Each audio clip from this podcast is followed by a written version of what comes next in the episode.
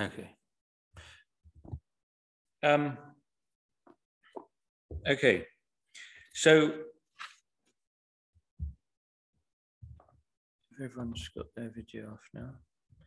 Um, I think I, I'll I'll try to put my video back on. So I think many of you are familiar with how many of these um, later Kalam textbooks begin. And many of you will be familiar with the metaphysics of Ibn Sina, how it begins, and the general approach that starts with being, um, I think, is um, a, a, a, very broad but distinctive approach. Um, and uh, I just wanted to very quickly, and this is not the, the point of what we're doing, but just to give a very brief taste. So, to, to show you what a henological beginning looks like. And the very interesting thing about the henological approach is that you don't have this kind of angst about epistemology. And there's a very good reason for that. And it ultimately comes down to the fact that because you are not starting with an immanentist ontology or assuming an immanentist ontology, the basic, the primariness of sensible particulars, you, you, you, there's all sorts of problems that that don't arise and don't really need to be sorted out in the first place. So Proclus says, this is very helpful. I, I recommend that you read the elements of theology by Proclus and not the Platonic theology by Proclus, because that's rampantly polytheistic. And I think you'd all, um, if you're anything like me, uh, find it very difficult to get through, even though the metaphysical sections are, are, are quite brilliant. There's a, there's a, there's a story about, um, and I mean the general metaphysical sections, there, there's a story about um, why Proclus ended up the way that he is. Of course, uh, you know, esoterists who believe that um, the more baroque it is, the better, um, will think that that's absolutely wonderful and just needs to be interpreted as angels or something. But there's an actual, genuine, um, and very large controversy within Platonism between the approaches of Plotinus and the earlier uh, representatives of the Platonic school, and what then begins with the Iamblichus and begins later on, begins with the Iamblichus and then into Proclus and so on, and Proclus being really the main um, arch hierophant of the whole thing, as he would probably call himself. Um, that's the Dodds uh, edition, yeah. Is it the second edition? Could be. Let's have a look doesn't say it's a second issue, just 1963. It's reprinted.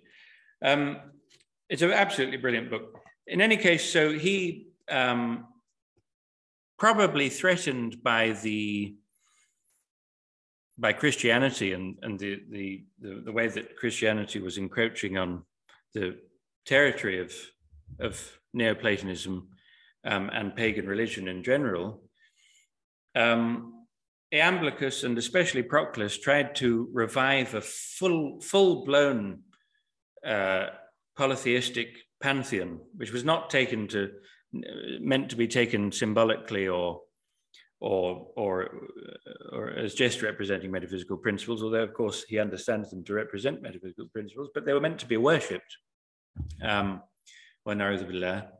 um, and uh, they were meant to be invoked and uh, all sorts of uh, different aspects of theurgical practice. It was seen that the, the real noesis, which the um, or, or direct metaphysical knowledge that the Platonists were after could only be achieved through the practice of theurgy. And this marked a very, very massive difference with Plotinus.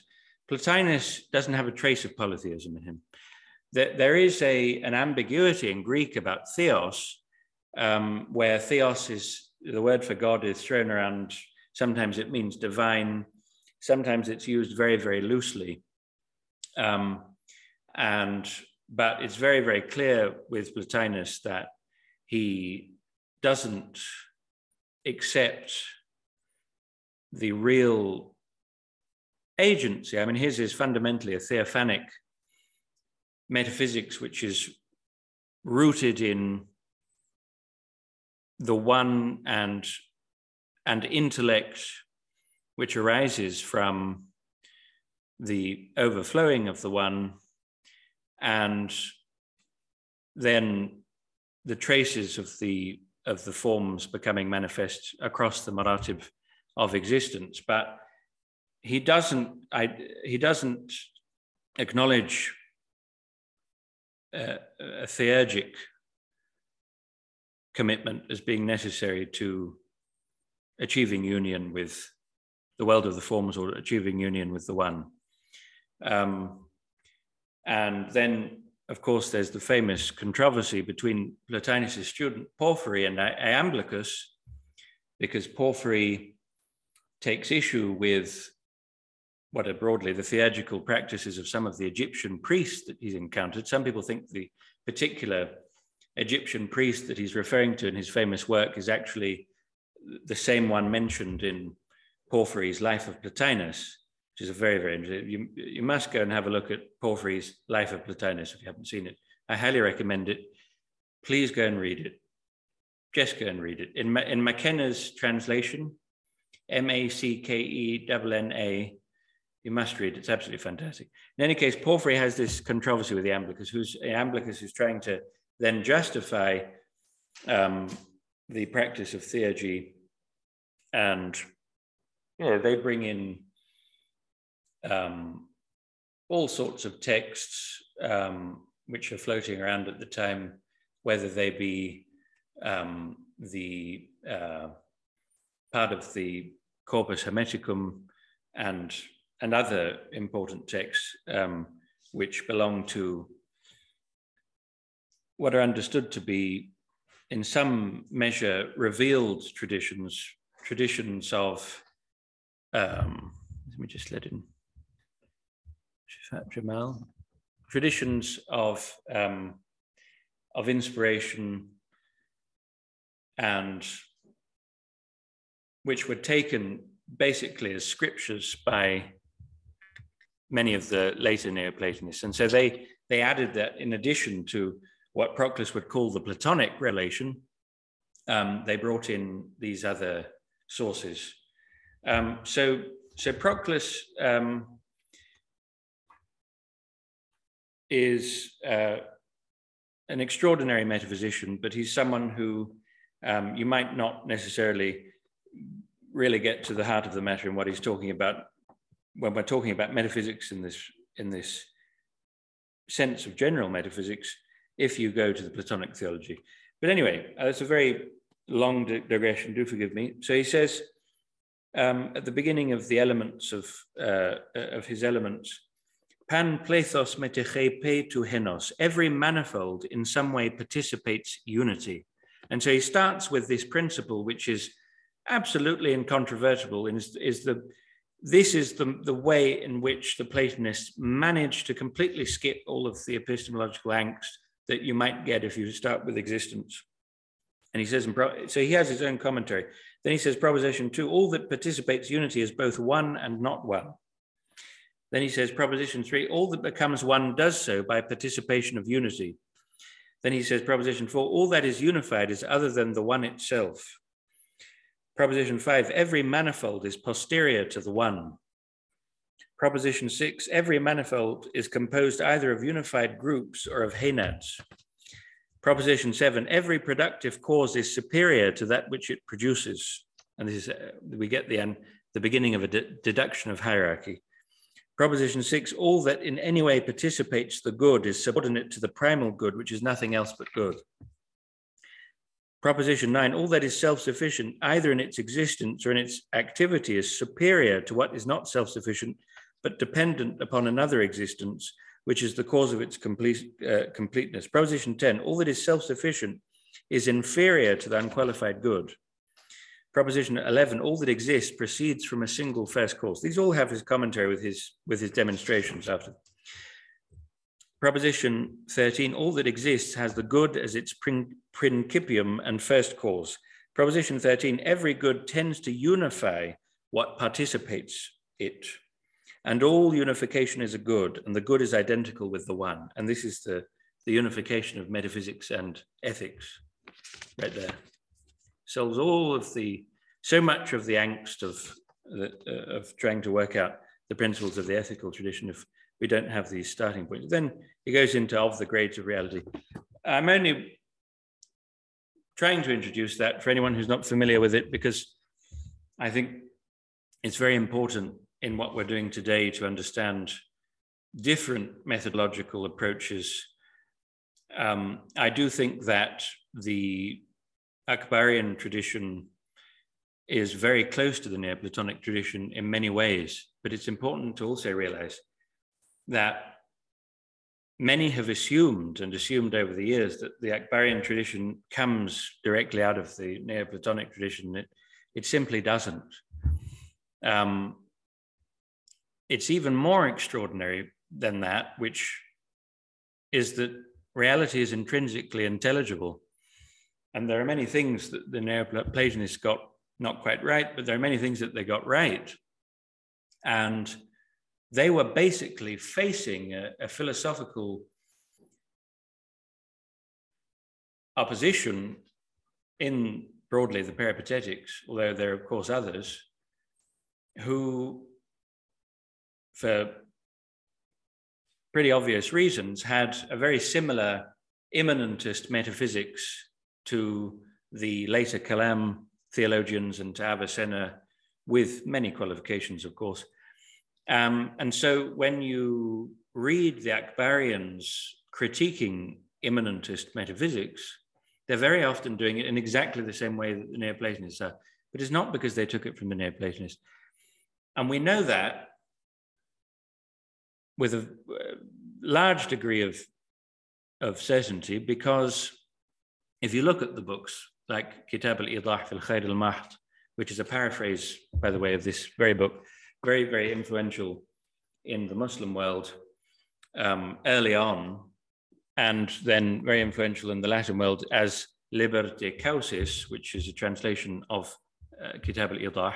It's a, it's a creative paraphrase of the elements of theology but it's lacking, I think it's about 70% of the book. And there's an awful lot else by Proclus who it's, it's very difficult to exaggerate his, his influence, Proclus, on the, um, not only all the Neoplatonists that came after him, but then the Christian Middle Ages and, uh, and and, and also in the Muslim world, but obviously in this truncated form, and indeed in the in the Christian world in this truncated form until a certain point when the rest of his works are translated. Um, but there's an awful lot that uh, doesn't get true. Um, it's interesting that the henological aspect of the Neoplatonists becomes ontologized. Um, and that's a very interesting phenomenon. Um, and so we have very much a wujudi metaphysics in the Islamic tradition. However, again, with the Akbarians, when you look at it more carefully, you find that it's actually a henological metaphysics. It's not a it's not an ontological metaphysics, um, but it's just by another name. And actually, of course, you know the the al wahda, al ahadiyya, al wahidiyya, um, as these fundamental principles, you can't really get more henological than that.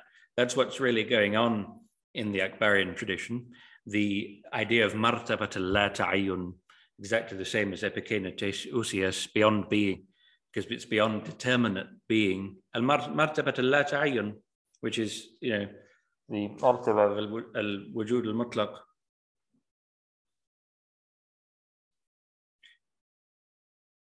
Absolutely, Molan Ibrahim. We will in just a moment, Habibi. So, um, so, so this is uh, this is very interesting. Um, for, for understanding the development of our own tradition, also the theology of, of, of Aristotle as it was understood to be, which was very influential, and, and that's a paraphrase of Plotinus's Enneads. But that again is a very, very truncated work. Um, you do get things obviously from the metaphysical tradition, like from the Neoplatonic tradition, like identifying Allah subhanahu wa ta'ala as al khair al mahd, as the good, which does come into Sheikh al Akbar. If you look at al khair al mahd in Futuhat al Makkiyah, you'll find it. And it's that's that was in the scholarly tradition. It's important to realize that these great Mukashafin would not themselves say that every single word that they wrote is from Kashf. Part of it is from within a scholarly tradition. Uh, you know, uh, some people get very upset by that, um, but it's just a fact. I mean, ask yourself, why did Sheikh Al Akbar go and study 300 books with different teachers if he if he if if everything he wrote was from Kashf? Now, when I say it's not that everything he wrote was from Kashf when he says himself everything he wrote was from Kashf. That's not what I mean. Everything was inspired. But in terms of the scholarly apparatus that he possessed to put it down, of course, it's informed by his scholarly context, and he very often refers to uh, scholarly debates which are ongoing and usually gives an extraordinary tahqiq that uh, it's kind of miraculous. But um, so it's very important that what we're doing today is when we're doing i'adat nazar at our methodological foundations is that we we become aware of different traditions that we don't assume that everything is already known to us or that the great people of our past in our tradition um, well they did have it all but there's a difference between truth as uncovered and as realized and the self actualization and, and, perfection that those perfect men, Allah give us the, the share of the, of, uh, by His mercy of, of their barakah. Um, the, the, their uncovering in, of reality is, is as good as it gets. And but that's not something that's necessarily publicly available. Can we necessarily apply an experience that we've never had to to uh, to can we necess- can we apply an experience we've never had to the uh, to facing some of the obstacles to spiritual realization that we face as a result of the pressures of modernity, unless we have an intellectual framework which allows us um, to capture those experiences of true being that those wonderful saints, male and female, who um, had those experiences um, into uh, a, a, framework that, that, that, illuminates the philosophical context in which we find ourselves. Are the, even the intellectual frameworks they, le- they left necessarily capable of doing that? Not necessarily. And it's not necessarily going to be because they are um, naqis in any way. They're not naqis in any way. They're, they're absolutely perfect, but they weren't facing, just to state the obvious, bleedingly obvious, blindingly obvious, they weren't facing the same challenges that we are. And so, in any case, I can think of a good example, which we should really get down to reading. I just don't, know what came over me. Um, but um, but someone asked about henological, and I think you, you missed, dear Ibrahim, the first session. And so ontology, you might say, is the, the study of being, what is being, what beings are there, and so on. And, um, and, and henology is the, the study of unity. what is unity? Um,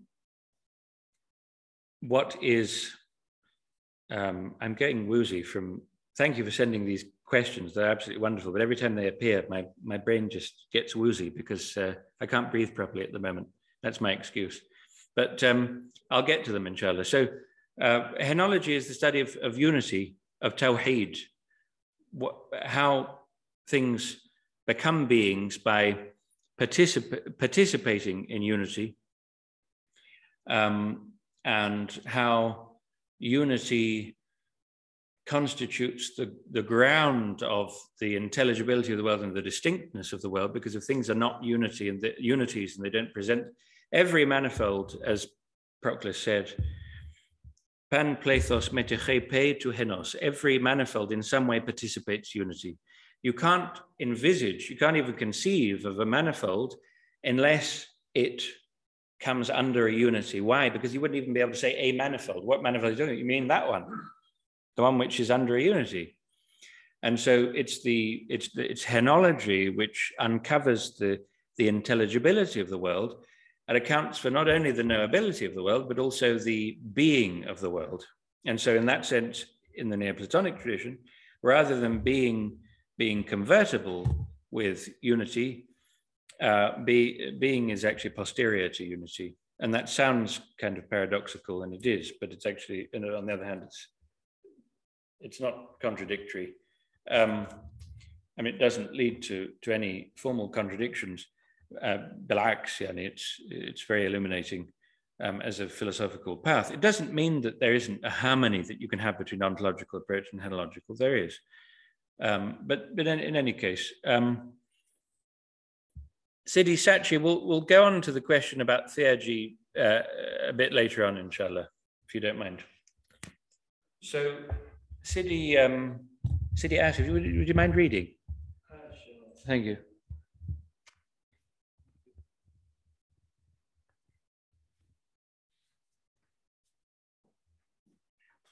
Sorry, Milena.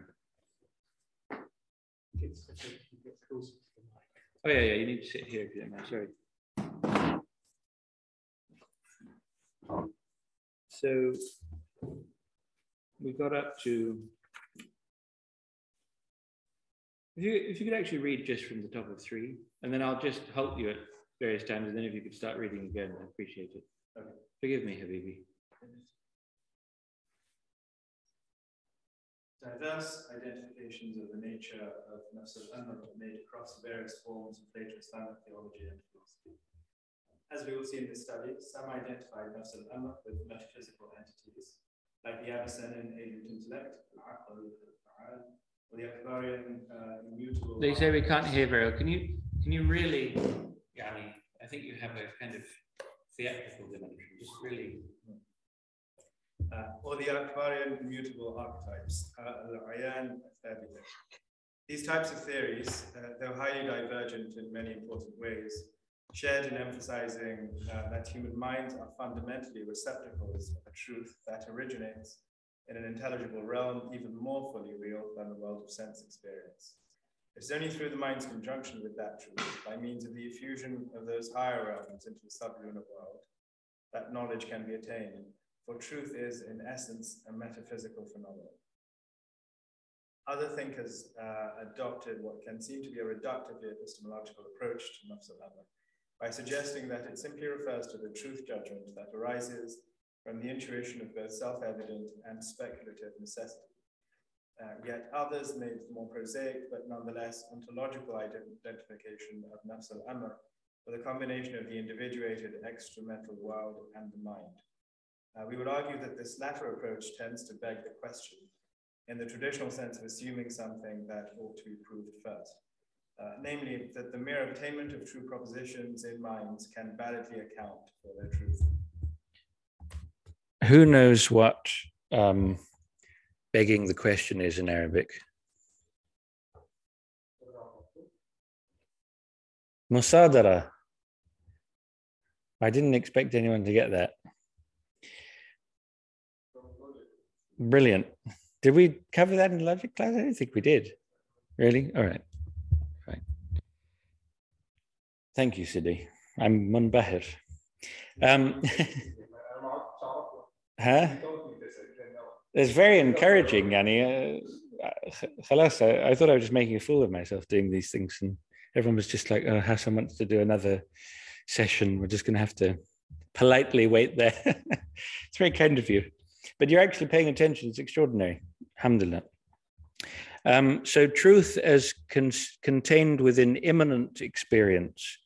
So, you know, when we talk about uh, this reductively epistemological approach, um, which would be the standard understanding. I mean, it really comes basically from the question can the phenomenon of truth be accounted for by individual immanent experience?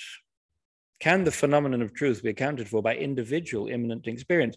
Most modern people would say yes, because of the education that we have. They'd say yes. You don't need to think of truth as a metaphysical phenomenon.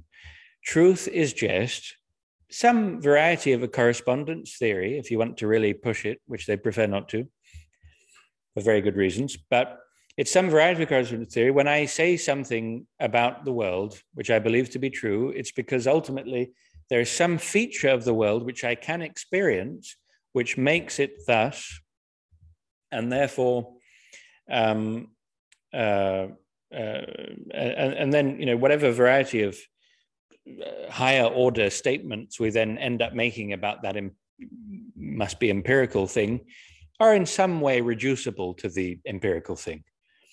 Um, and so, you know, this is broadly speaking uh, the, the very, very broad standard view, which is that we talk about truth in, in science, in popular science books, in on television, in politics, and so on.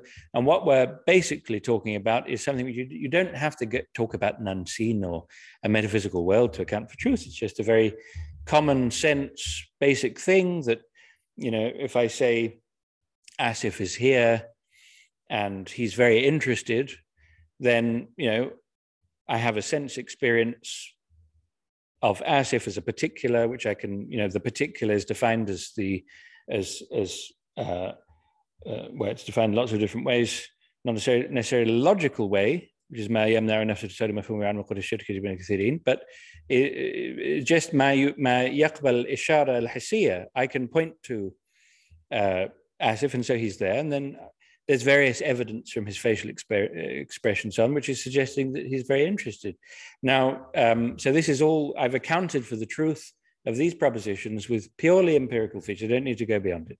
And then um, there are various ways of accounting for other varieties of truth.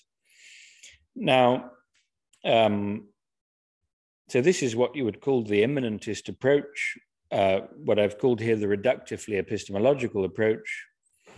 So we can reduce somehow the concept of truth to something which rests on logical necessity. So ultimately, you know, the principle of non-contradiction is is not consistently deniable because when you try to deny it, you're already assuming it's true. Otherwise, what you said wouldn't be possible uh, because you believe what you're saying is true for one thing and not false, um, and so on. So uh, there, there's this understanding that the true can be truth can be reduced uh, simply to some type of logical necessity. Then um, now the difficulties uh, that this problem faces are many, but uh, one of the most basic is that metaphysical principles already inform the domain to which you are appealing as putatively self explanatory when you try to give that type of common sense empirical uh, account of truth. So I say, well, how do you know it's true? Well, look, here is the empirical particular that evinces those features. Um, therefore, that is uh, that's all I need to. There's a correspondence between my mental representation of this and and the thing out there. Now the problem is that empirical particular is a particular, therefore it stands under wahda. Therefore, it, it so it's it's a it's a manifold in a unity. Therefore, it stands in relations to other things. Therefore, it must be a possible being, otherwise, it wouldn't be there. Therefore, um, it must, if it's individuated and distinct, there must be some essence that it's participating in. So it, there's no, it's no good appealing to the empirical particulars if that provides an exhaustive explanation, because the intelligibility of that empirical particular is contingent upon all sorts of irreducibly metaphysical principles. Um, so that's one thing. That's, of course, uh, in large part what this book is about. But um, then we have um, so you can there's almost nothing you can say about a thing that has a, a sensible referent um, and so what they're trying to do is give us common a putatively common sense account of what truth is um, but that itself begs the question so we will argue that this latter approach tends to beg the question in the traditional sense of assuming something that ought to be proved first, and which is broadly al-musadara al Matlub, namely that the mere obtainment of true propositions in minds can validly account for their truth. That's slightly different to what I was just saying because the way it's framed in that sentence is so as to link it into the way that it's framed in the development of the uh, the way the Masail unfold in what follows. Because um, when you're talking about correspondence, so let's say you have a, a proposition which doesn't have an extramental particular referent, like a, a sensible referent, like uh, Asif is a unity, you say, well, okay, it doesn't correspond to the extramental particular because I can't isolate that property I can isolate um, you know, the the particular features of his watch or the particular things that he's wearing and particular uh, height and, and so on, and the, the, the way that Asif participates in the various categories. But um, uh, but but uh, uh when it comes to accounting for the ontological rootedness of particular of those non-sensible properties, there's nothing that I can point to in the empirical particular per se that actually accounts for it. So, um, so they would say, well, that means that what's being corresponded to here is just the mind. So they try to make it very nice and simple. Nafs al-amr is just extramental particulars and the mind, right? So as we will see very soon, well, just being in a mind doesn't make something true. And what you're trying to appeal to is the idea that, well, there's a mental form of unity, multiplicity, darura, imkan, conjunction, whatever, all of those things, of which there are many. I, I just keep on repeating the same ones because I'm not very imaginative. But um, uh, we can say there's a mental form of those things, and that's what is corresponded to. Well, what about one plus one equals three? That also has a mental form but it's not true. So there's something odd going on here. Truth seems to be something beyond, when it's talking about abstract truths, beyond the fact, the mere fact of obtaining in a mind. So, uh, do you think you could go on, Yamalan? Thank you. Hence the importance of the question of the identity of Nafs al-Amr uh, particularly in the times in which we are living. The requirements of genuine logical rigor entail the insufficiency of the mere provision of putative proofs uh, for the tenets of Islamic creed. This is because, even more fundamentally, our method of providing proof must be demonstrated to be sound. As we indicated at the beginning of this chapter, our contemporary circumstances dictate that justification must be newly provided for the metaphysical principles presupposed by our natural theology.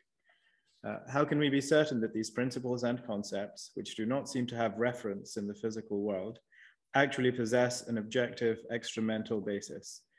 Uh, this is an aspect of the question of the ontological status of intelligible entities, namely those that are not the, sub, uh, the objects of the senses, but are directly known by the mind, uh, and of the question of if, and if so, how uh, they apply to sensible particulars so as to render the world truly intelligible, uh, in the other sense of intelligible, which means objectively knowable. Uh, these are two of the most fundamental questions in all of philosophy. If the human mind itself is the wellspring and original ultimate locus of certain types of intelligible entities, uh, fundamental to the operation of the sciences, it seems impossible to escape from the implication of subjectivism, which calls the validity of the whole edifice of uh, traditional natural theology into serious question. So, um, why is Natural al so important? The question of Nafs al why was this identified at the outset of this project when I was asked by Dr. Maham uh, to look into Natural al rather than something else? We were trying to find what are the most fundamental questions of today, the most fundamental. And so one is, is the status of, of first principles, which is what Dr. Green dealt with in his book very beautifully. One is the question of definition and, and how can traditional definition of genus and differentia be defensible today and what, what, is, what is the metaphysical framework which, which would enable us to demonstrate that uh, definition that it, that, it, that it, remains possible to know the world within a realistic framework, a realist framework, know the essences of things, and that definition by genus and differentia remains not only a defensible way, as a defensive as. It's not only a defensible way, but the only real way to define, to know the essence of things not in an ultimate sense in terms of cash flow uh, or, things which are, uh, are, exceptional, but in terms of the uh, usual conditions of intelligibility and, uh, and the intrinsic capacities of the human intellect. Um, and Nafs al-Amr was also seen as being a very fundamental and very important aspect um, of, of adequately full picture. Um, and one of the most fundamental reasons for this is because the determining the nature of objective reality um, one of the one of the most major difficulties that it faces is exactly the assumption there is this intrinsic split between knowing and being, and this way of framing it was suggested to me by most of Aziz, and, and uh, I'm forever grateful for that, but there is an intrinsic split between knowing and being. Somehow, because we are individual knowing subjects, and usually because we have some sort of naturalistic assumption that, that the the real world is this kind of undifferentiated brute stuff of this nature, and that we are these individual beings who have emerged, and we, we can't we cannot but be imposing our way of representing the world onto the world. Now that makes a kind of sense. If we don't emerge, if our if the if, if intellect isn't in some real sense embedded in the nature of things, then you would naturally think we have to be imposing order upon the world. We have to be imposing the intelligibility that we believe the world intrinsically has and is some, somehow giving to, to us in fi'aliyan, that would have to be imposed upon the world. Um, so this is a so the question of Nafs al-Amr is extraordinary because it was traditionally framed as the question of how do we account for truths that we know to be truths that the sciences can't do without, in fact, which are many more than the truths that we can account for under a correspondence theory uh, of corresponding to particular. How do we correspond? How do we, what is the nafs al-amr of those things? It can't be their immanent appearances. It can't be just that we happen to find that I'm, I'm a person and I look at the world in this way. through all of these representational categories. And other people I meet who also human beings also seem to broadly look at the world under the same representational categories. And that's it. It's that their only existence is their immanent existence. It's not because they are rooted in the nature of things. Um, and so the, the, the, you know, the requirements of general logical rigor entail the insufficiency of the mere provision of views proofs. Does that mean that we're doing something completely new and, you know, the poor um, Aslaf just weren't sophisticated enough to, to think about these questions? Well, that's the modernist assumption, and the answer is absolutely not. And that's one of the extraordinary things about the way that the question of national is framed. They did deal with that question. They, uh, and that exactly when they, they're framing the, the, the central aporia of Nafs al it is the question of, well, you know, Nafs the truth of a proposition is its correspondence to Nafs al But we have these whole shelves of, of propositions which don't seem to correspond to the Nafs al that we can think about, which are the sensible particular and, and the mind. What else is there? That's all we can directly experience, surely, is the extramental particular in the mind. So how do we account for the truth of these things? Um, so uh, this is uh, extraordinary. They did deal with question. What's different? What's different is the angle that we're coming from is now entirely different. Um, and that's because they were not arguing from a position of doubt and um, this assumption that the world is fundamentally not intelligible, and this assumption that is more intuitive, more, it, it, it's, it, it's almost self-evident that our intelligible representation of the world must be imposed upon the world.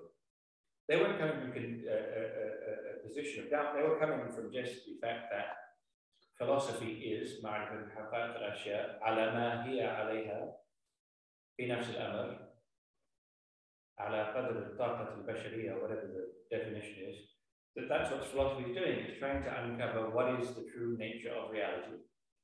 And so when they come to a problem like this, it is okay, well, in this case, we also need to find out what is the true nature of reality. Um, and so it just becomes another question amongst questions, not a kind of terrible angst. But for the modern mind, this is a terrible angst. And that's partly uh, a consequence of the thought that Kant. But it means that we're coming at it from, it becomes a foundational question. It becomes our justification for doing metaphysics. It becomes you know, our kind of um, counter to what has taken on a life of its own and, and, and what we would consider to be a terrible deterioration of Western thought, but that has become so ubiquitous and widely held that it's almost taken to be self-evident. So, including by many Muslims, and many Muslims today who will, uh, uh, are practicing traditional kalam will blindly accept all of these principles of philosophies of modernity, which assume that reality is fundamentally unintelligible and that demonstrative knowledge of metaphysical truths is impossible. So that's one of the um, things that uh, I, I, I, hope that's fairly clear. Could we go on?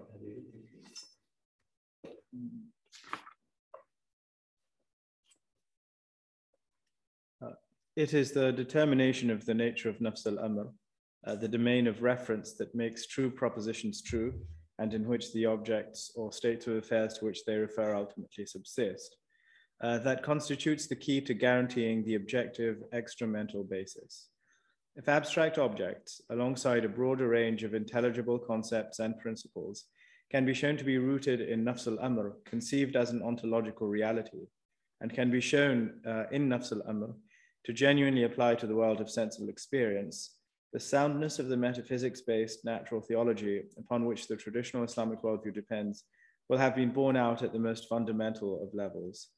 Uh, it will have been demonstrated that they are truly objective principles of sciences worthy of the name. Moreover, uh, the traditional claim that the other sciences are subordinated to metaphysics and derive their first principles therefrom will find substantiation uh, for if the metaphysical first principles and abstract universal concepts underpinning the sciences can be shown to rest on firm foundations, uh, indeed to inhere in a level of existence beyond that of immediate individual experience, we will possess an ontological justification for our sense of their supra-subjective truth, uh, instead of being forced to find warrant for the, uh, those principles uh, phenomenologically in the sheer fact of subjective perception. Can you stop me there? Just in. This way, is not an actual note, in this way is the answer to the question, are they true beings? So going back to our thing about wujud al-haq, what means the wujud al that evokes this idea of true being, ontos on, and in fact also includes the notion of true being as imagined um, so what we're asking really uh, is all of these abstract propositions, abstract is not a good word as we'll discuss later, but uh, all these abstract propositions, these intelligible entities, all of these intelligible entities, are they true being? Because the naturalist believes in true being, funnily enough, but says, well, no, true being is just, well, if he's really bad, he'll say it's just primary qualities or something like that. Um, but uh, but is is broadly the the sensible empirical world. So our question really is: Are our metaphysical apparatuses ultimately, do they possess true being?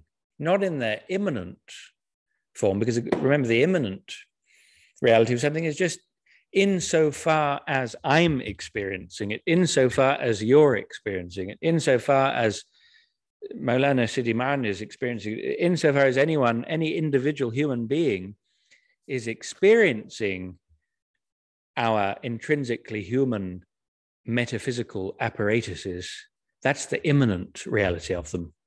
And what the immanentist says is it doesn't go beyond that. It just appears in human minds. But I mean, even the structure of the language suggests that it has a transcendent reality. It appears in human minds. Well, where is it before it appears? In, but anyway, it appears in human minds. The immanentist says, no, that's just a trick of the language. It only appears in human minds. Its only existence is in its manifestations. The exemplarist says, no, that would be impossible unless it was rooted in being prior to its emergence in any particular mind. So that is the kind of fundamental difference there.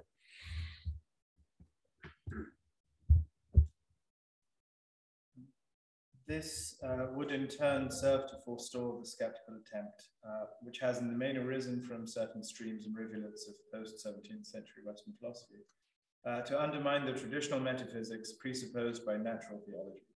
Um, it might also contribute to the prevention of an equally perilous uh, phenomenon, modern practitioners of Kalam coming to be intimidated by the skeptical challenge of modern philosophy and the apparently overwhelming success of modern science uh, such that Kalam, as traditionally understood, is undermined in finding itself compelled to make certain foundational concessions to the prevailing intellectual Weltanschauung of the modern age. Uh, inevitably, this would lead to a subversion of their own discipline, enabling it to operate from these often uh, starting points.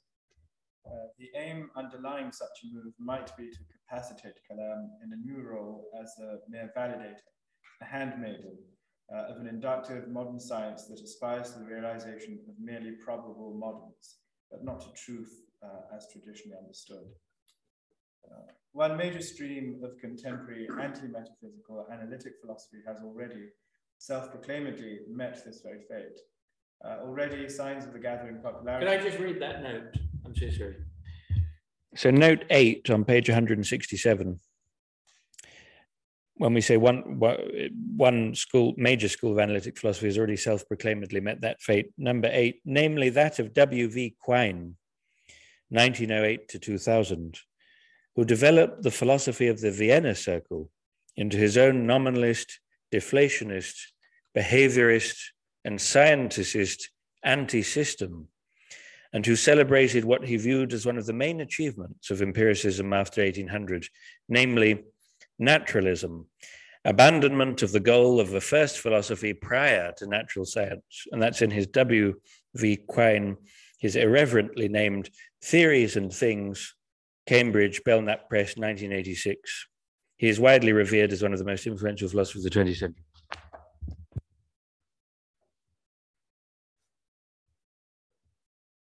Already, uh, signs of the gathering popularity of such approaches among certain contemporary practitioners of Kalam are sadly all too conspicuous. Sadly, all too conspicuous. Uh, for the vast majority of Western philosophical history, uh, and for many up until the present day, objective metaphysical knowledge has been understood to be within the reach of humankind. Indeed, it was philosophy that served to validate the truth claims of all of the other sciences. Uh, as in the Islamic tradition, this view found some of its roots in theories of truth ultimately traceable to Plato and Aristotle, and the Neoplatonic tradition that succeeded them. Uh, these shared origins developed in the writings of Avicenna into a distinctive logical, epistemological, and metaphysical system of an almost unparalleled comprehensiveness and maturity, uh, whose influence was uniquely central to both Islamic philosophy and medieval European scholasticism. Uh, thereafter, of course, the two traditions largely parted ways. This study chiefly concerns theories of the ultimate metaphysical guarantors of truth claims within Islamic philosophical traditions, the most valuable developments of which came in the period after the Western and Islamic traditions diverged. However, in chapter two, we provide a short exposition of the most fundamental features of the development uh, in the Western tradition of theories of the grounds of metaphysical truth. This is both in order to bring theories from our own tradition into sharper relief, as well as to implicitly frame the question of how these theories might be applicable to the dominant contemporary philosophical context. After all, this context amounts uh, to the degeneration of a Western philosophical heritage whose roots extend back to a time when Western and Islamic philosophy shared much in common. Thank you.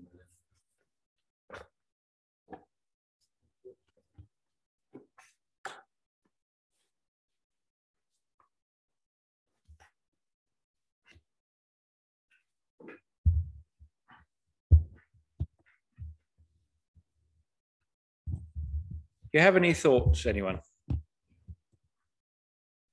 before we move on?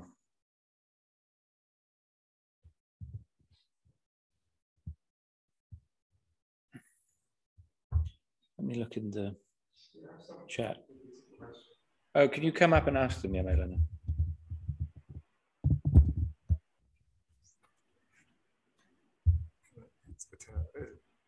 Why it's uh, new platonic? It's like new platonic. I don't know anything. So, what is the difference Speak between new, what is the difference between okay? What is the difference between Neoplatonic, Neoplatonism, and Platonism? Is it the advent of Christianity or?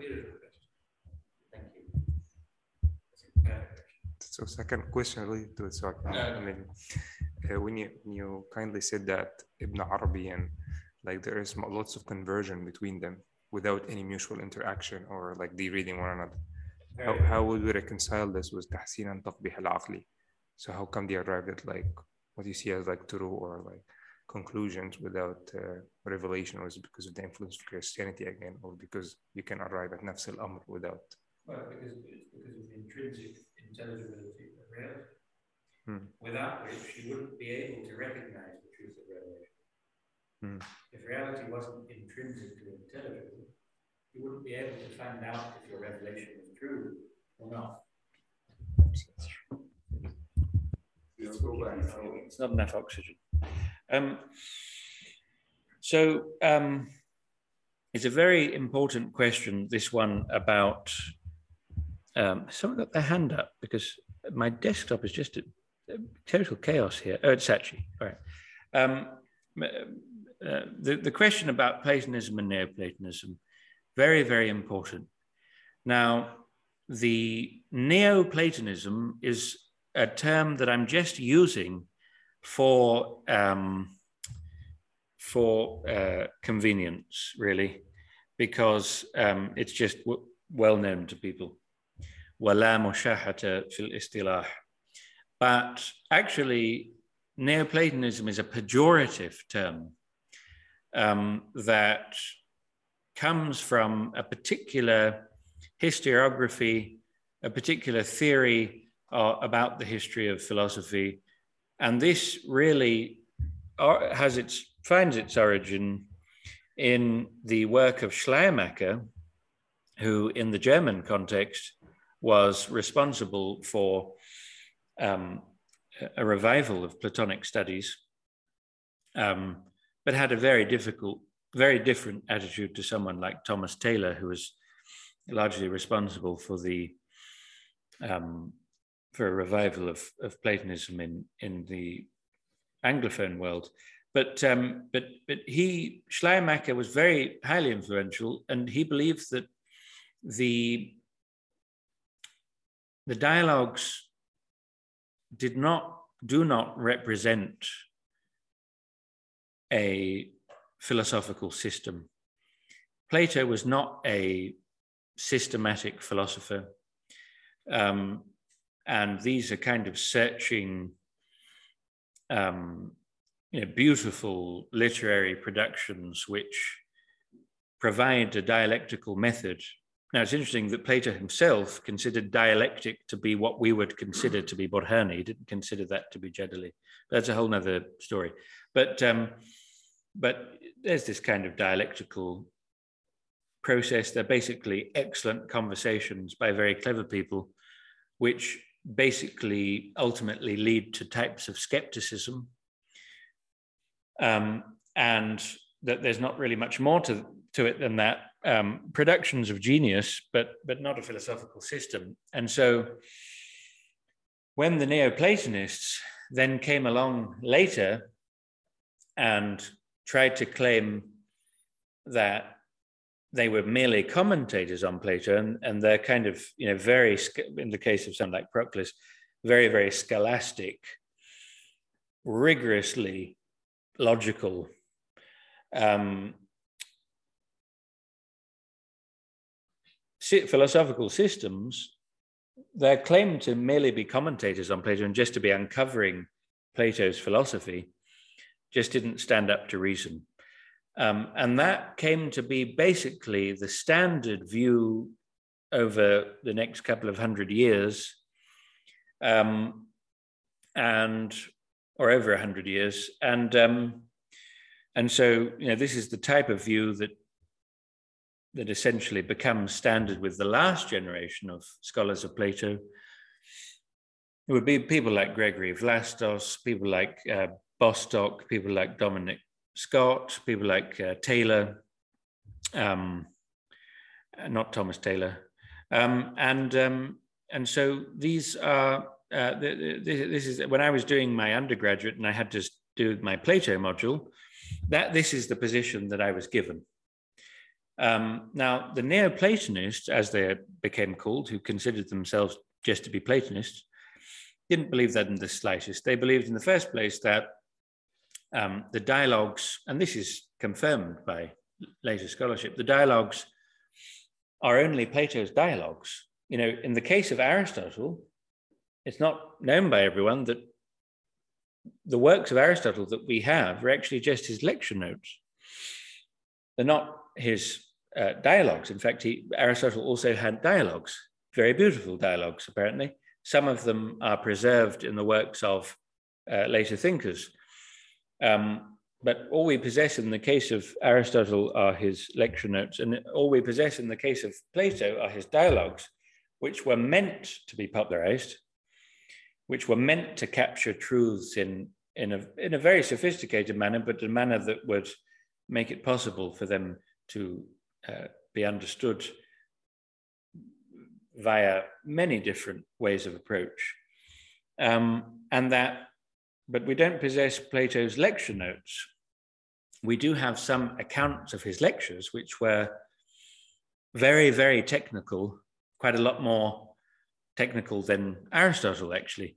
Um, and so we have this tradition of the unwritten doctrines of Plato, doctrines which form the, the, the systematic basis of his, of his philosophy, but that can only are only hinted at in the dialogues. And then Plato says in certain places, especially in some of his letters, that he would never dream of, of putting down his real doctrines in writing, and, and you'll never find him writing them down. He promises never to do it. Um, and so there's this tradition, the way that the Neoplatonists saw Plato was rather like someone like Maulana Sheikh al-Akbar in certain ways. Uh, I shouldn't really say anything about him at all, but but uh, the, the, way that he saw Plato, and that Plato is very unusual amongst philosophers in that his main source of knowledge was Zawq. And there's also uh, Abdul Karim al Jili tells us that Al Khidr used to attend Plato's lectures when he was time traveling, he would he was you know he, he would go to Plato's lectures. Mean that was a must. So um, so that's a very different way of looking at the type of person Plato was. Of course, Plato, as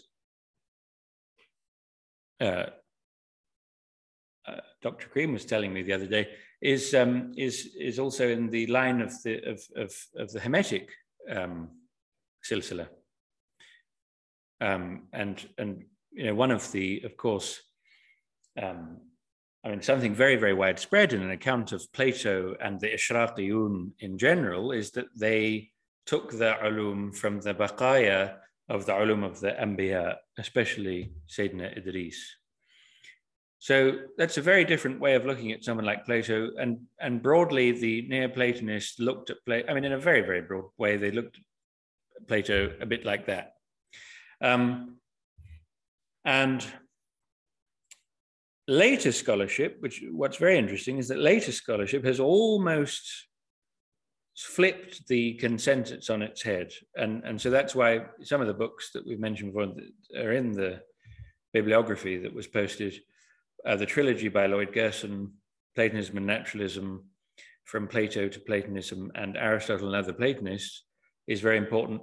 And, uh, and, and also J.N. Findlay's Plato, the Written and Unwritten Doctrines, and then a article which he has, which is the, the, the three hypostases. It's in here. Um, the three hypostases of Platonism. Uh, which is also very important in that regard. Sidi Sachi, you wanted to comment. Um, saying that um, you know what the um, metaphysical framework which you can use to solve modern problems. Could you shout as much as possible? Yeah. Um, so what what you said there? Can you hear me? I can now, yeah. Oh, okay. Saying earlier, uh, uh, when you said that um, our scholars in the past might not have shared the same of physical framework, or framework can use. Might not have shared our metaphysical framework, yeah. Yeah, uh, but what we need in the modern time is a framework that can solve the problems of our day, right? Yeah, yeah. I'm just repeating you because you're you're breaking up a bit. Yeah. Go on. Yeah, yeah. So so what I'm wondering is if we if we go for a henological framework hmm. uh, to solve the problems of the day, um, given that you know the, the, basic principles of this framework, like the one that which is beyond being, um, to even understand that, um, you know, it, it's not something immanent. It is immanent in some sense because everything participates in it, right? But um, it, it, you have to take people there, right, for them to uh, see that principle to, to really understand it. You know, they can't do that off the bat, right? You have to sort of take them there. So, uh, are we not uh, going back to an immanentist framework in the sense that uh, you know we have to start there, and that has to be our support to get to that henological framework, right? And once we get to that henological framework, we can kick away the ladder, so, so to speak, right? But then we have to, you know, start with the immanent, right? Because uh, yeah. even when you're talking about uh, unity, you know, you're saying, look, you know, this thing there, or that thing there, right? So to, to explain the one and how everything participates in the one, you have to talk about those things, right? Yeah. very worldly kind of things. Yeah. Yep. That's a that's a brilliant question. Um, the um, uh, uh, and, and it's very true. Um, this is, you know, Sheikh Abdul Qadir would say, what what this framework allows you is to is to is to see reality with no split in it. There is no split in reality. So we're not saying that the immanent is bad or it doesn't have its um, place. Um, we're just saying that the immanent is not everything that there is, and that when you have a philosophy that tries to make it everything, you end up in all sorts of disasters. Like Ibn Bahauddin says, you know, every time they fall into a new warta, they, they, they get out of one, they fall into another one with that framework because that framework just doesn't make sense. Um, but yes, of course. Now, on the one hand, henology doesn't just mean the mystical vision of the one, which we all hope for in an Islamic kind of way. Um, the, the, the, the henology is also taking unity as your starting point. If your first proposition, your starting point in your metaphysics, of course, there's no real starting point of metaphysics because we're already there. We're, because just by being human beings who are metaphysical beings, we're already doing metaphysics. So there's no starting point, like where's my starting point going to be of metaphysics if I don't get the right starting point.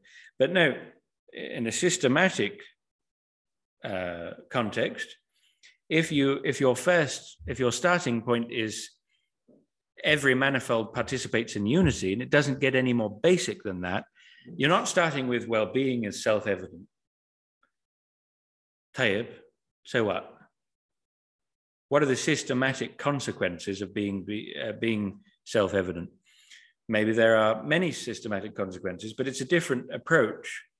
I would argue that you can it's, it lends itself to an immanentist approach. It's not really transitive, that insight. It's like being self-evident, Tayyib. Wabarding. What then? Whereas when you say every manifold participates unity, you've already started uncovering a hierarchy of being. Now, there is a convergence because the, your immanent, you might say your proximate principle of unity might be an object of experience in some way or other.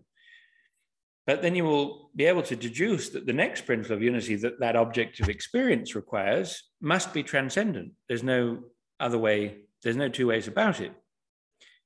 Now, with the concept of epistrophe and, and proodos and the of procession and reversion and the, the, the concept of, of, of, of uh, taraqi and spiritual ascension and, and tasfiyah in our tradition and purification also in the Platonic tradition, uh, those transcendent entities can also be objects of experience.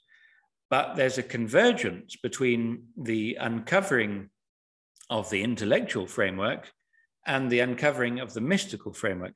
So often today, you get what I call esotericism, which is not a very good word, but it's just the ism I like here, as, a, as an epistemological approach of course, we we all uh, aspire to the tariqah of kashf, I believe, or, or many of us.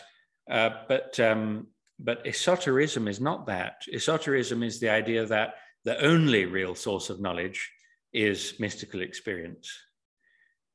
Uh, now that is sounds great.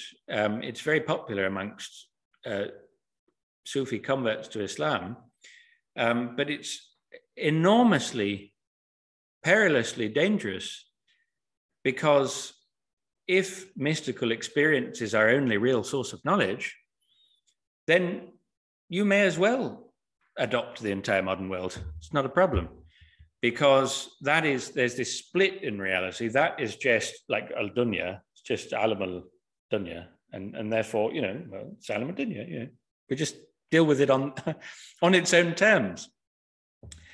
And, you know, it's my mystical flight that, you know, that, that is, um, is giving me the real knowledge. Uh, now, of course, the, the, the real knowledge of real being is through mystical experience because the, lo- yani, the locus of knowledge is the, is the human heart, which is informed by the spirit, and we want to uncover our spirits in alam al arwah and be unified with them and then see everything as transfigured by unification with our original self in it. But um, uh, that's very, very different to thinking that everything other than that pristine mystical experience is unknowable, is beyond the pale, is not really intelligible, is relative, could go either way. This one has their um, uh, epistemological approach. This one has their epistemological. We have to tolerate them all because it's ultimately undecidable. Um, and this is just logic chopping, you know, it's just uh, ultimately just naffs and, and a waste of time. And what you have to have is your mystical flight, which is, of course, a wonderful thing that we all would hope to have sadly, I've never had one, but uh, and and uh, but I'm sure that many of you have. But um, it's something that we all aspire to. Um, but that is not the way of our tradition at all. It's phenomenally dangerous. It leads uh, uh directly and straight away to this kind of crass universalism, crass relativism, crass uh, unthinking uh, adoption of the modern world um, and, and, and, and, and, and, the modern uh, uh, view of the world. Um, and it's just not something that our scholars ever believed, not in ilm al-kalam, not in ilm al-tasawwuf, not in metaphysical Sufism, not in falsafa. And so when people come and say, oh, this is the tradition, because, you know, Rumi said that, you know, akal is like a, a wooden spoon or something. Khalas, yani, look at all the other things he said. Look at him in his context. That is not what he means. He's talking about in relationship, in, in, in, in the light of the, the of direct acquaintance that uh, knowing reality from behind a veil, when compared with that, is it's as if it's it's nothing. He's but it wouldn't even occur to someone of that time to say, well, that means that like khalas, this aql that Allah Ta'ala gave us to illuminate our world is all like khalas, it's all subjective. There's nonsense. They, they never thought that. Um, and uh, so, so that's an important thing. Um, can't remember what we were talking about. Is, has anyone else got a, a question? Fadl, ya Habibi. Fadl.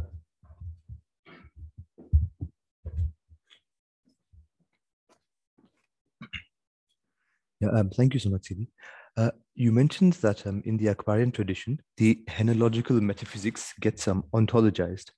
And you said that in this henological tradition, being is posterior to unity. Um, so I wanted to ask, um, so what is unity? What is the kind of the being of unity? Do we, um, it, you, you mentioned that there's no contradiction in this, but I was just curious if you'd elaborate. So is this the henological tradition basically would say instead of saying being is self-evident, it says unity is self-evident, and we we proceed from there. or... self-evident. self-evident. It's not. Okay. it's not. Yeah. Sorry. Thanks. Thank you, It's a, it's a brilliant question, um, which often comes up, understandably, because it doesn't seem to really work there. Um, it's a, this is not a question of whether, of course, the one exists, of course, uh, unity exists, of course. Uh, uh now, it's not a question of, uh, you know, being is a self evident concept. Anything which is determinate, yes, we say it exists. Now, this is fundamentally a concept, uh, uh, and the source of the determinant must also exist. Um, the but but it's but this is a question of the so that's uncontroversial. There's no one saying, well, uh, when we say the one is beyond being, it means he doesn't really exist. Malish, you know? it's just a mystical thing you can't you can't understand, which I've ha- I have heard people saying actually, which is uh, not tenable, and I think um, Plotinus and Proclus would certainly be rolling in their turning in their graves. But um, uh, no, uh, what, what this is about is the question of asalat al wujud against asalat al mahir. And this, as you know, is a very important and fundamental question in, in our tradition. Um, well, actually, it, it's not. Uh, you know, in the in the kind of uh, narratives that we create, it's a very important question. A lot of people say it's a khilaf lafzi. I don't think it's a khilaf lafzi.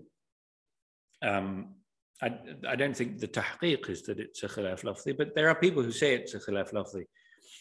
What it comes down to is the following Is there something, is there a being, if you like, with a capital letter that um, is primary, that all else is in some sense a determination of, the answer is yes, absolutely. But, but how do you interpret that? What is it about that being which makes it primary? Is it the fact that it's determinate? How do we come to know of being? It's through things which are determinate, because then what do we call a non being? if being is intelligible means something, then we have to know what non-being means. Well, non-being surely is the indeterminate. It's something, something, it's not there, but it's something which isn't there. It's something which isn't a thing. It's not distinct. How is something distinct? It's distinct because it's determinate. Now, of course, the Mu'tazila said, and it's actually a very sound principle in many applications, that كل معدوم متميز وكل كل متميز ثابت fakulu معدوم ثابت. Uh, and that's a different sense of the ma'dum. And so one has to differentiate between al-ma'dum al-mahd and al-ma'dum al-not mahd and, and uh, al-ma'dum al-thabit. And so um, it's a very, I mean, it's a very complicated question, Habibi. There, there's a section in here which is directed exactly to that question, but but basically what it means is the one is beyond being because the one is not determinate, right? So our usual what we what our, experiential knowledge of being is being as the determinant right? But there is a type of being that transcends the determinant not because it's pure being, it's pure being, but because it is a principle of ultimate unity. Its being is just an ara, it's just a, it's just an itibari concept, being, it's being, it's this and that. Yani. It's not primary. Why is the, the one primary? Why is unity primary? Not just in the sense of the one. It's because it's only by participating in one that, that, eh, eh, that in one or, or in unity that something can be determinate right you only exist as what you are because of your principles of unity which enable that manifold to i can say that's uzair. It's not just this inchoate mess of hashakum of, uh, of sense data. It, it, this is uzair. He participates. There's a, there's a substantial unity, which is his individuality, but you also, you're rendered intelligible as a human being. Forgive me for doing this referring to me. I didn't actually intend to. It just comes out like that. You're rendered intelligible as a as a human being because you participate in human nature, right? Um, so be unity broadly is prior to being because it's by participating in unity that uh, beings can be beings. That's how they're able to be beings. So it's the principle of, of determinateness um, is unity. Now, could you say that's being? You could. But when you really, in the final analysis, that's what that part of the book is. The meaning of being, if you if you say, well, that thing is being, it's not unity. Excuse me. The word being becomes meaningless because you then can't. Then non-being doesn't mean anything. But if you call it unity, right? Multiplicity still means something. And that's why it's actually unity which is prayer. Then you say, well, but the one exists and the one is the ultimate being. Yes, but it's not because he's pure being, it's because he's the one. His existence is just an, uh, an itibari entity. So it's a, you know, so Suhrawardi, Mir Damad in our tradition, I think really the Akbarians were on this side. And then, you know, famously people like Mullah Sadra, in some broad sense, Ibn Sina, um, and many others on the ontological camp. Some say it's a khilaf lafzi. I don't think it's a khilaf lafzi, but um, whether it is or not, which it's not, um, going through the masail is ex- extremely beneficial. So there's another question.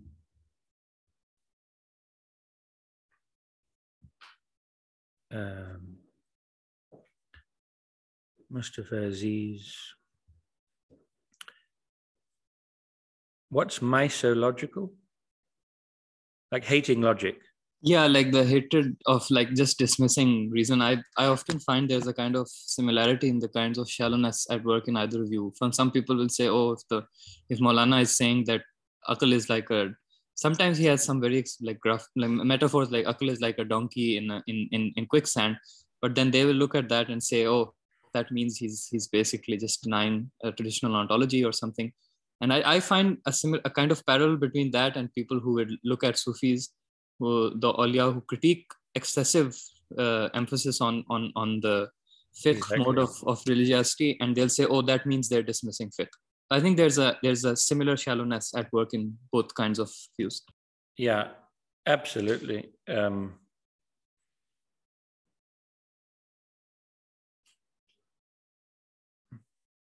yeah, exactly, exactly. That's it's a very good parallel. Yeah, so he's saying that this is akin to rejecting the idea of sacred law uh, because of the, the, what can go wrong with a kind of pedanticism about um, fiqh.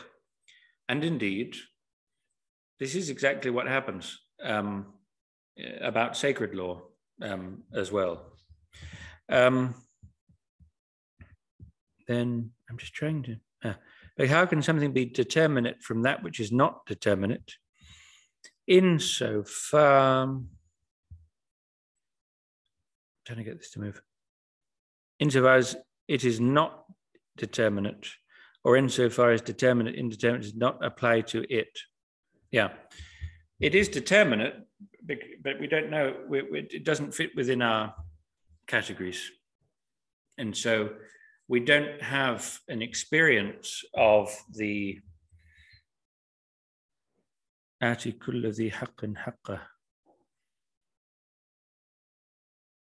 I need that to be explained to me um, by Maulana Mustafa. But um, uh, the the the um, uh, the yeah, the good good question by Sechi. How can we speak about it being uh, having a source which is not determinate, and and by that we mean the indeterminate, and by the indeterminate we mean non-being, and we're not talking about it as non-being. It's the source of the determinateness. The point is, it surpasses any of our limited attempts to grasp it. And this is very, very um, akin to, if you don't mind, whoever's uh, posted that question, could we could we ask it in um, uh, uh, could you ask it uh, uh, with your voice because I'm having a terrible trouble. My my mouse pad is so sensitive I can't read the thing. Uh, well, so so anyway, Sachi's question. Um, the, the the the one surpasses any attempt that we have to know it that we can we, we can make to know it um, and, and knowing is very closely identified with being in the Neoplatonic tradition. So uh, something which surpasses determinateness and that we're, we're, because of our multiplicity, and this is very similar to things that Sadruddin Al says, although on a very different level.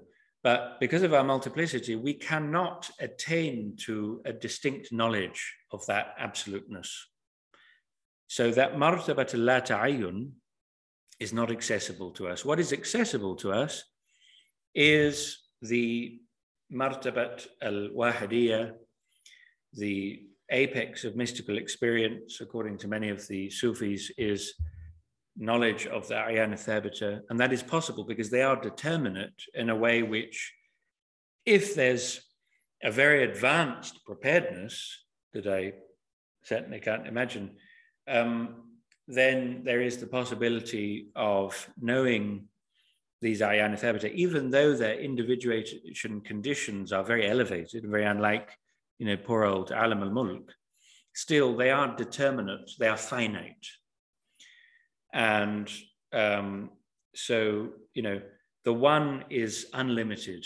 He's, he's, uh, he's, he's beyond being in the sense that uh, he's beyond any possible knowledge, and knowledge is very closely intertwined with being. Is that somewhere going in the right direction, or am I not going in the right direction? Uh, yeah, actually, roughly in the right direction. I mean, there's uh, more stuff to discuss there, but I'll, I'll pass it on to, to Osama. Yeah. yeah, no, it's a big, it's a very difficult. Um, but uh, but in any case, uh, uh, thank you for the question. I think it's helpful. Um, then Maulana Mustafa, ya Habibi, Habib Albi, did you have something? I miss you, Habibi. Don't desert me. No, Habibi, it was just a passing comment that um, uh, rather than um, deny fiqh or aql because it it seems uh, inconvenient or it has some afata, but it's it's it's haq, which is better than as you as you rightly said, saying that um, um, you know we have all these um, systems which everyone is clamoring clamoring for. And and therefore you know we have to be, it's just a passing comment. Hello darling. You have mushtaqlik i miss you. I cannot see you but i can hear you. Um uh, I, I, feel a Persian poem coming on, but unfortunately, I don't have the uh, capacities of Allah, Allah. of Sidi Mustafa Aziz or Anwar or people like that. Um, شربنا على ذكر الحبيب مدامة سكرنا بها من قبل أن يخلق الكرم something like that something. um, Sidi Osama, can you uh, could you ask your question, please? Assalamu alaikum, Sidi. Uh, apologies for spamming the question in the chat whilst you were um, answering. No, no, not at all. It's just it would be absolutely fine, but I just can't get my trackpad to work. No, that's completely fine. Um, I, will just read off the question as I uh, wrote it, I guess. Um, this is um, quite irrelevant to what was, or not exactly relevant to what was spoken just previously now, but um, I want you to ask if you could elaborate on the earlier discussion um, on the knowability of uh, Husn and Qubh. Um, so uh, on the one hand, yeah, yeah, yeah, sorry, sorry, sorry no, yeah. So it's just like I've seen that there tends to be a tendency, at, at least in academic circles, um, to describe, um, especially the Ash'ari tradition of being um, anti-realists in their moral theory, whilst yeah. Um, on the other hand, I've seen, for example, uh, Sidi Karim uh, Laham, for example, speaks of um, Ibn Arabi stating that beyond the ahkam of Allah, there is no binary distinction, but merely husn. So I wanted to ask, would it then be accurate to posit, um, like as per the latter view, uh, that the knowability of ontological truths um, include or extend to moral properties as well? I mean, how would we um, describe our um, knowing or the knowability of um, moral properties in, in that sense? Uh, Maulana Habib Albi Sidi Karim, would you please consider um, just giving us a little bit of, of, of uh, an answer on that, uh, yeah, Maulana?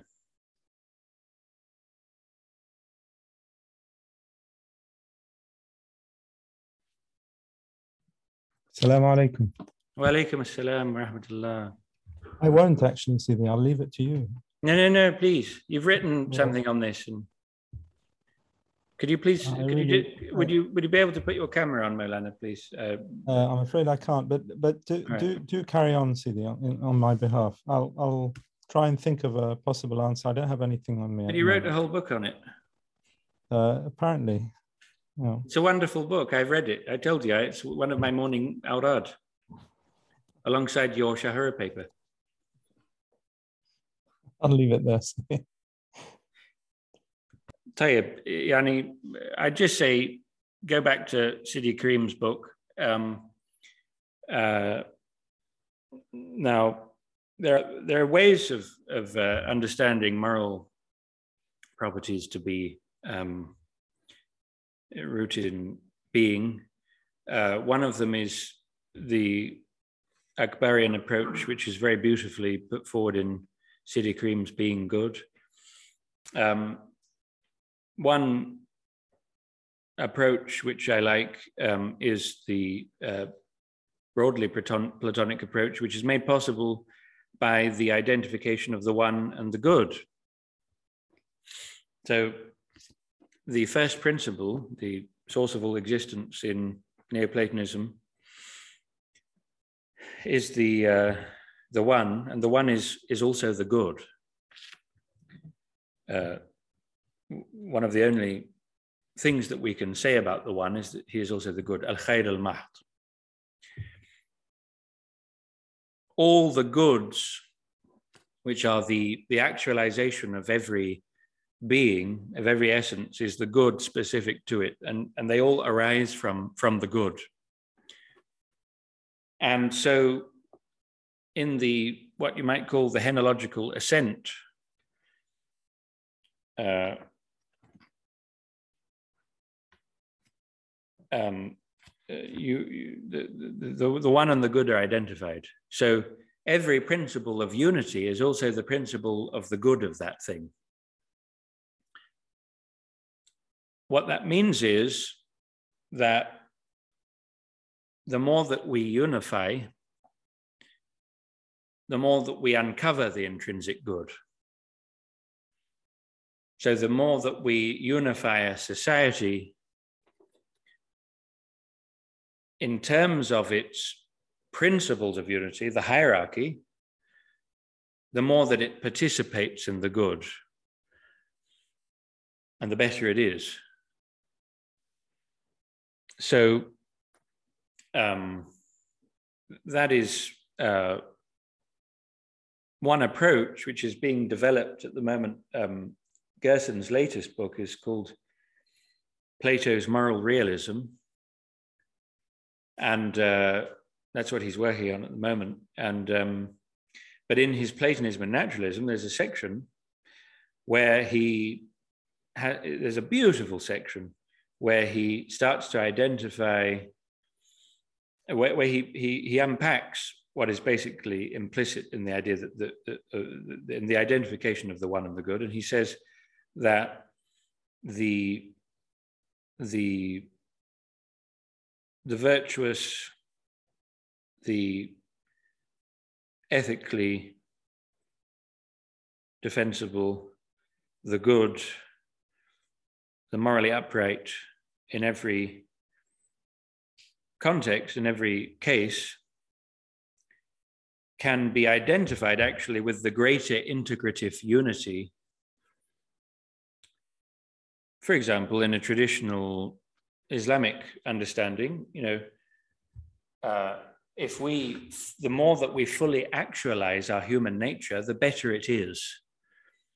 It's better for someone to actualize their spiritual capacity. It's better for that spiritual capacity to serve as it should uh, as the principle of unity and the governing principle of unity for the you know that regulates desire that regulates spiritedness which is the you know the the the uh, um, the natural impulse we have to right or wrong um, it's better for them to be subordinated to their principle of unity it's better for us to actualize our nature in every possible way in marriage, in um, uh, uh, I mean, our, our model, in, and, and this is made much more intelligible in terms of the Islamic revelation. Our model is the Prophet sallallahu alaihi wasallam, who actualizes the perfection of human nature in every dimension because he is a husband, he is a warrior. He is a um, he is a musharri'. Can you say he's a musharri'? You can say he's a musharri'. He is a ruler. Uh, he is a father. And all of these different things. And so he has a, a the, the the fullness of the actualization of everything which is contained in the fullness of human nature, which is the principle of unity, which is actually al haqiqa Muhammadiyah. Um, that is that ascent to that principle of unity in its fullness is also the ascent to the good. That's that's Yani. I think we we've probably gone way off um, I, mean, we may need more muqaddimat uh, in order to understand this, but um, but all that in any way participates the good is subordinate to the primal good, which is nothing else but good. And there's um, that's in proposition eight. In any case, there's that Platonic principle, which which could provide. I mean, in, the Islamic tradition, yes, you do have a, a very difficult problem um, in uh, interpretations of the Ash'ari position, which seem like radical voluntarism, where there's nothing intrinsically good or evil about anything, and it's just because Allah Subhanahu wa Taala said this thing is good that it's good. Otherwise, there's nothing good about it whatsoever intrinsically. Um, that is actually really a misinterpretation of the Ash'ari position. Um, and but but you know things become much richer as they always do when you look at it from an Akbarian position, um, because moral um, phenomena, facts and propositions and so on are within the scheme of the of, of tajalliyat of the of madahir and so there are certainly intrinsic goods uh, in a certain way insofar as Allah subhanahu wa ta'ala himself is pure goodness. And existence is pure goodness and, and, and non-existence is pure evil. And determinations of Allah subhanahu wa ta'ala's nature in creation also are intrinsically good insofar as they are mavahid of that nature, and then their privations are where evil starts to emerge. But anyway, I don't want to talk about that mashup that I don't really understand. I wish. Sidi, I, I, I think just from the Islamic point of view, it can be simplified to the Hadith of the Prophet ﷺ, yeah. You know, which is which is essentially pure metaphysics. Well, khayru kulluhu biyadayk, wa sharru laysa ilayk, uh, mm-hmm. which shows that Allah Subhanahu wa Taala al khayrul mah, and uh, uh, that's all there is to it. And everything really flows from there thereon. Allah. Also, the various ayat of the Quran which show this, you know, كل أيها الناس قد جاءكم الحق من ربكم فمن اهتدى فإنما يهدي لنفسه يهتدي لنفسه ومن ضل فإنما يضل عليها وما أنا عليكم بوكيل من عمل صالحا فلنفسه ومن أساء فعليها وما ربك بظلام للعبيد etc etc etc and so there is a there's a contiguity between the two yeah um, in understanding how do we get to this idea of uh, existence uh, uh, or manifest, let's say manifestation as we, we become in one sense further from the source there is the possibility of evil mm. that goes into theodicy and so on mm. um, but i think it can be it, it's a much simpler uh, idea that can be mm.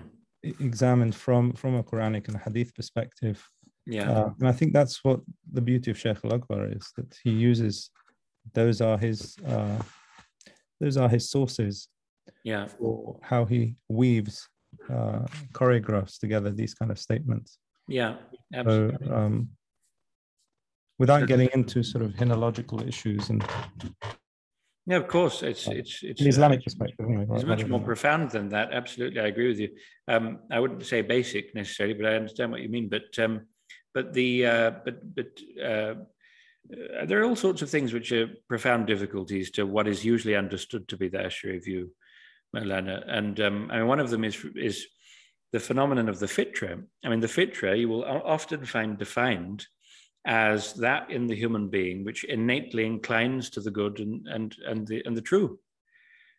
So it's very ha- hard to understand how that works with Ash'ari voluntarism. Then you have things like, you know, يأمرون بالمعروف وينهون al munkar well, that's just convention. Yani al ma'ruf is just convention. It's ma'ruf. Yani it's it's something which is seen and. But in any case, alaykum bi kitab Maulana Sidi Kareem. It's a wonderful book, and uh, you'll find the, the, better answers there, inshallah ta'ala. Do we have more messages here? Oh, from Sidi Setri. If being is equated with pure good, then how do we uh, uh, uh, where is it? Then how do we explain people going to hell? Um, because they don't have real being. So I'm saying, I want to, yeah. Well, being is a, is, uh, hell is a state, it's a real place, but it's also a state of maximal distance from Allah subhanahu wa ta'ala. It's a place where the, the, the illusion that people live their lives in becomes concrete to an billah where the the images which in this life if we're unfortunate we attach ourselves to which are which are not true being and which we mistake for true being well when the sphere of free choice ends and our meaning which is timeless emerges then it will be attached to realities which don't have very much real being in them, which are very distant from Allah subhanahu wa ta'ala. The, the multiplication of quyud, which distance us from seeing the pure tawheed, um, uh, yani one, when A'udhu becomes stuck in that, in that reality, uh, when we say non-existence, you know, is pure evil and, and being is pure good, well, there's, there's no such thing as pure non-existence. Uh, everything has some degree of weak participation in being, and that's why there will still be some, dare I say it, some takhfif. Um, of course, Allah says, but there's also hadith which talks about how Abu Lahab will be given a drink of water through his thumb, I believe. Um, every Monday, or because of the um, uh, one good act that he did to the Prophet Islam, you know, وَمَن يَعْمَلْ مِثْقَالَ ذَرَّةٍ خَيْرًا يَرَى might be cited in that regard. So, um, so where does it say hell has to be absolutely pure, 100% unadulterated adhab? We have that hadith, for example. So there, and another proof of that, which is qata, is that there, there are maratib of hell. If there, if there, if the, if hell was pure 100% maximum adhab, there wouldn't get to be maratib. So there is some more good in the, well, I don't want to go there, but there, there's more good in the, excuse me, the better parts of hell. Shouldn't really say that, but just for the sake of illustration, there is more good in the better parts of hell than in the in the darak al asfal. You can say that because um, it's obviously the case. I mean, it's, it's not. It's it's still adhab. It's still awful, but it's uh, if we were to say it's pure evil, then we're making another principle alongside Allah subhanahu wa ta'ala. Isn't it? We're not Zoroastrians. Um, we're not Magians, rather, because I know there's some who might object to me saying that about Zoroastrians, but we're not Magians, and um, we don't have two principles, one of good and one evil. So there's always some degree of rahmah. وَرَحْمَتِ وَسِعَتْ كُلَّ شَيْءٍ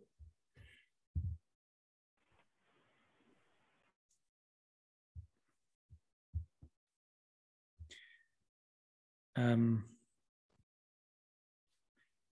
also, Sidi, I mean, yeah. Wajhullah uh, is the haqiqah of Allah, and that is everywhere.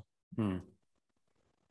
So um, you can never have somewhere where wajhullah is not there.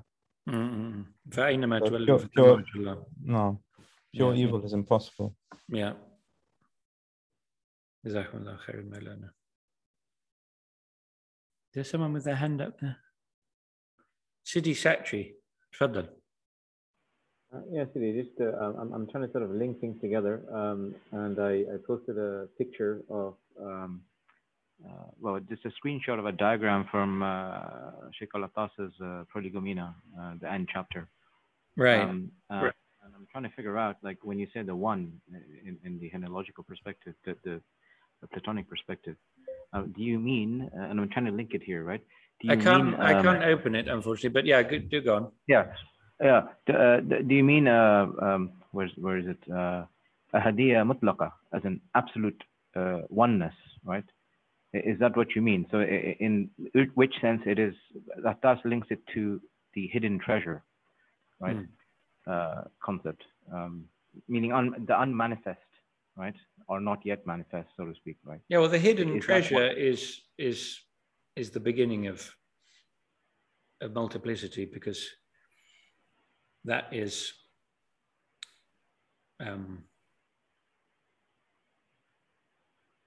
المحبة الذاتية but but مرتبة اللا تعين is what I would identify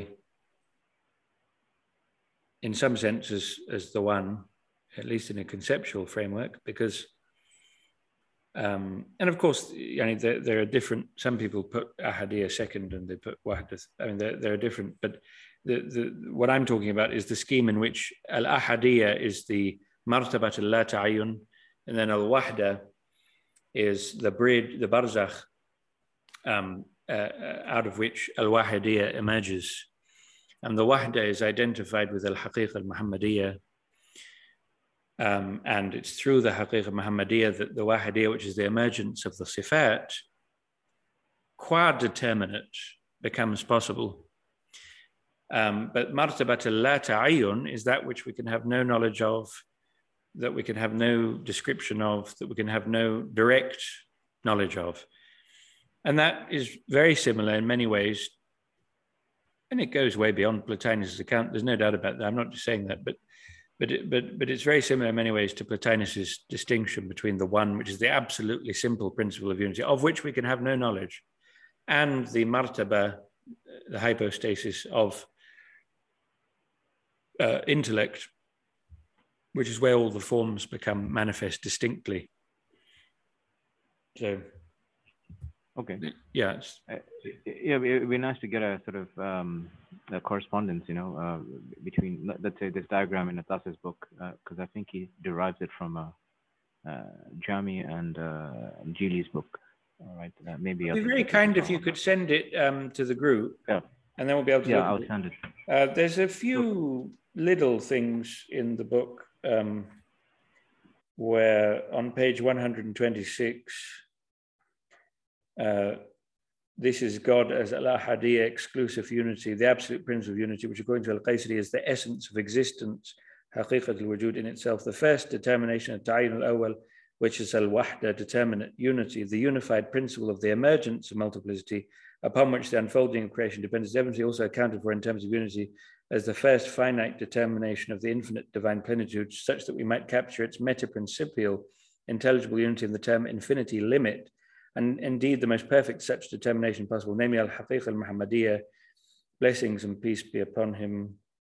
The second determination, Tayin Athani al-Wahidiyya, unified multiplicity, represents the actual distinct emergence of the specific principles of all subsequent multiplicity, and so on.